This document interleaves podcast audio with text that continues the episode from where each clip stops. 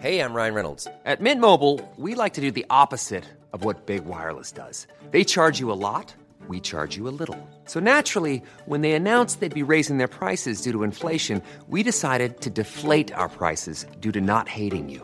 That's right. We're cutting the price of Mint Unlimited from $30 a month to just $15 a month. Give it a try at mintmobile.com slash switch. $45 upfront for three months plus taxes and fees. Promo rate for new customers for limited time. Unlimited more than 40 gigabytes per month. Slows. Full terms at mintmobile.com. Hi, I'm Maeve Marsden, and you're listening to Queerstories, the podcast for the monthly LGBTQIA storytelling night I run at Giant Dwarf in Redfern, with support from the City of Sydney. This week, zine maker and musician Bastian Fox Phelan.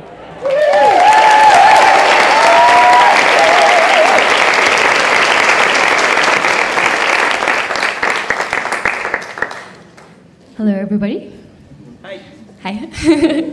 Um, I'm going to read you a story tonight. It's called Black Pearls. I stood before the bathroom mirror. Every new hair on my chin was shining. I caught myself tugging at the roots with my fingers.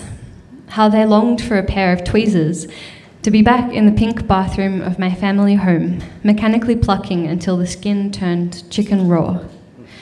But I'd promised myself when I moved alone to this town that didn't know me that I would let myself change. I'd called a truce with my body, laid down my weapons. Liberated, the hair sprang up all over my face. People had begun to stare. In shopping centres, small children stage whispered to their mothers, Is that a boy or a girl? I couldn't answer. I thought to myself, I should write a zine about this. I knew it made no sense. My beard was ugly beautiful. I wanted it, and I had no choice.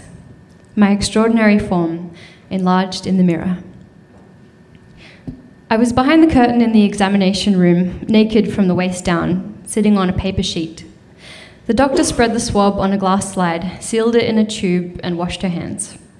You're very hairy, she said. I looked at my legs. That was just the hair I hadn't removed yet. There was more that grew all over my body, my face, hair that I had disappeared. How regular are your periods?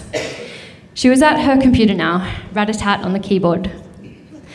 They've never been great, I said, pulling on my jeans. I drew back the curtain. I'm going to send you for an ultrasound, see what your ovaries are doing.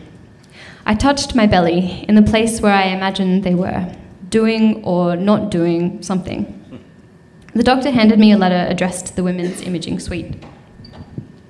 If I'd known my hair would be an issue, I would have done things the other way around. I was booked in for a leg wax after the pap smear.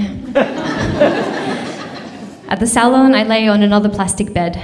The beautician put on a CD of whale sounds while the smell of warming wax filled the room.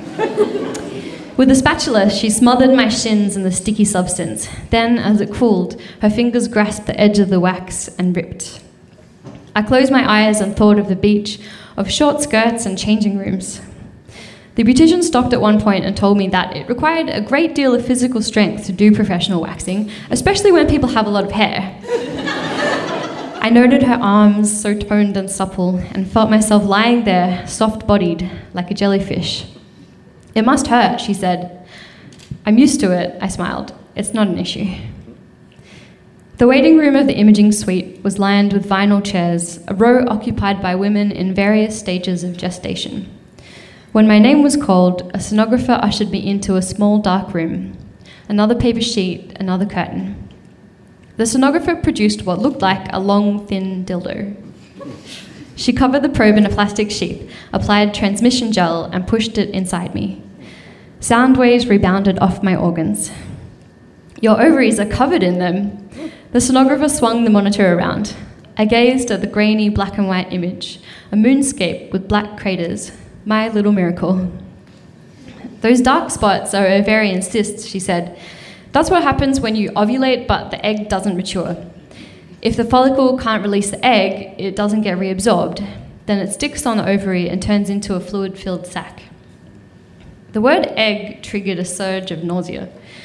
My body, the egg factory, there was a problem on the production line. All the eggs were backed up, but the line kept moving. They were piling up, rotten, blocking the whole system.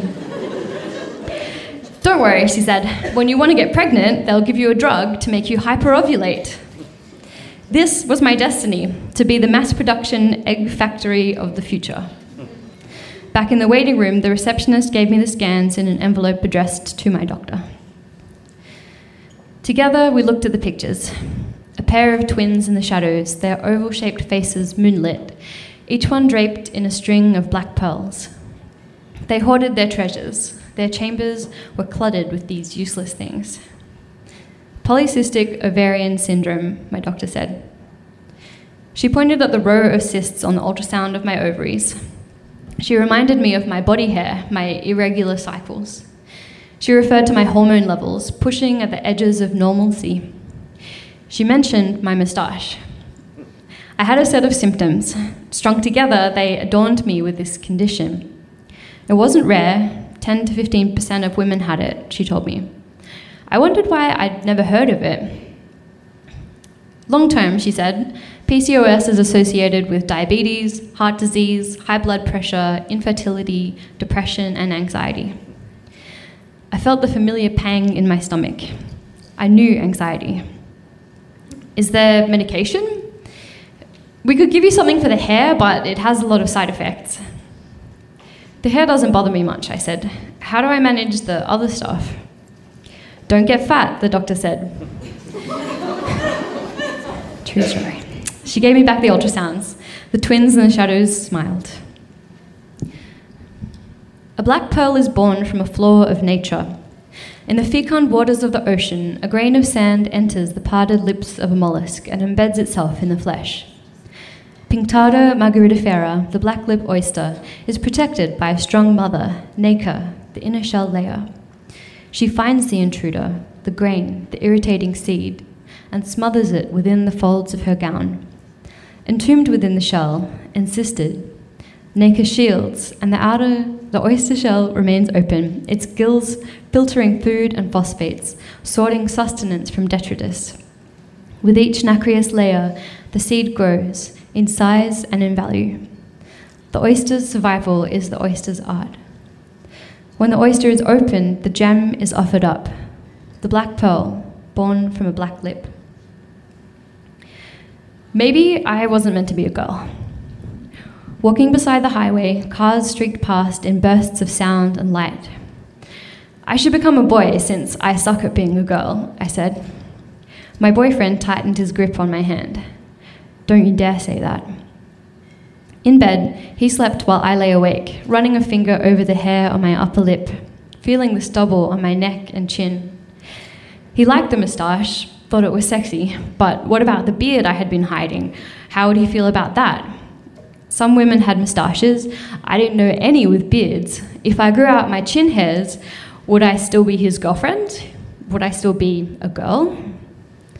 I snuck out to his computer and launched the browser. Images slid by rose colored razors, a pastel pink measuring tape, coral strips of birth control pills.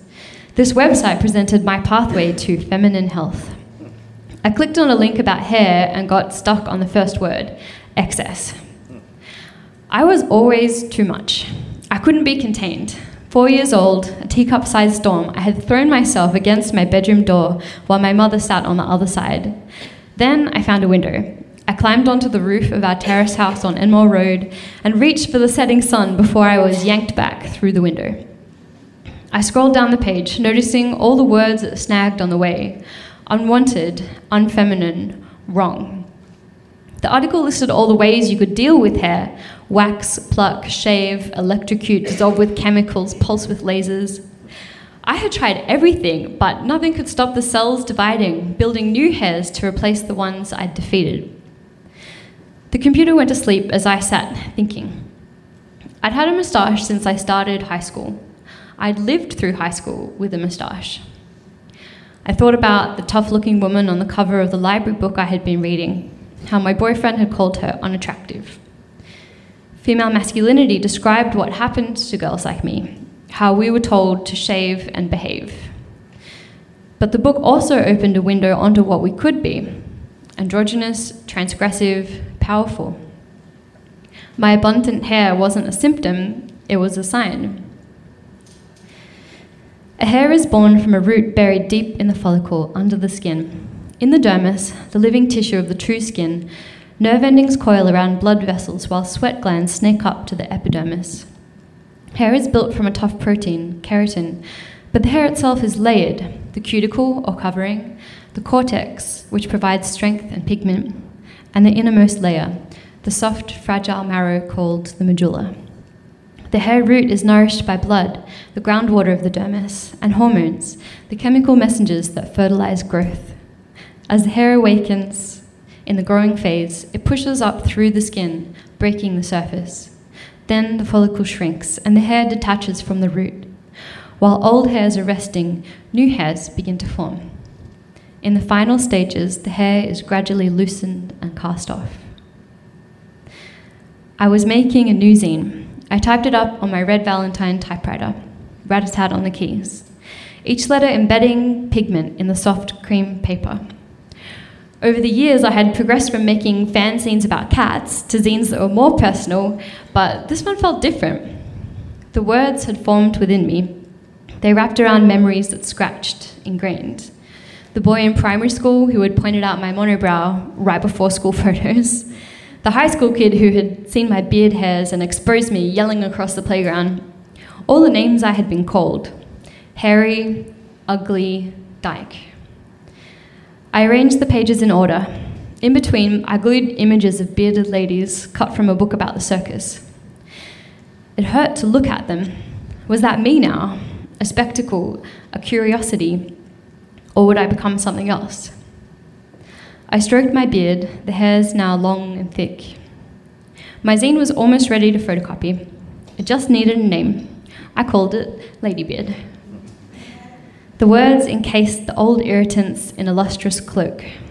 Transmuted, diagnosis had become distinction. I opened my hands and offered the pearl.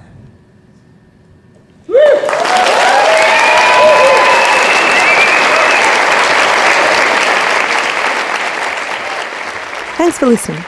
For tickets to the next Queerstories, visit giantdwarf.com.au to check out other events I produce and perform in, visit maevemarsden.com. And if you'd like advance or discount tickets to these shows, look me up on crowdfunding platform Patreon. Imagine the softest sheets you've ever felt. Now imagine them getting even softer over time. That's what you'll feel with Boll and Branch's organic cotton sheets. In a recent customer survey, 96% replied that Bowl and Branch sheets get softer with every wash. Start getting your best night's sleep in these sheets that get softer and softer for years to come. Try their sheets with a 30-night guarantee. Plus, get 15% off your first order at bollandbranch.com. Code BUTTERY. Exclusions apply. See site for details.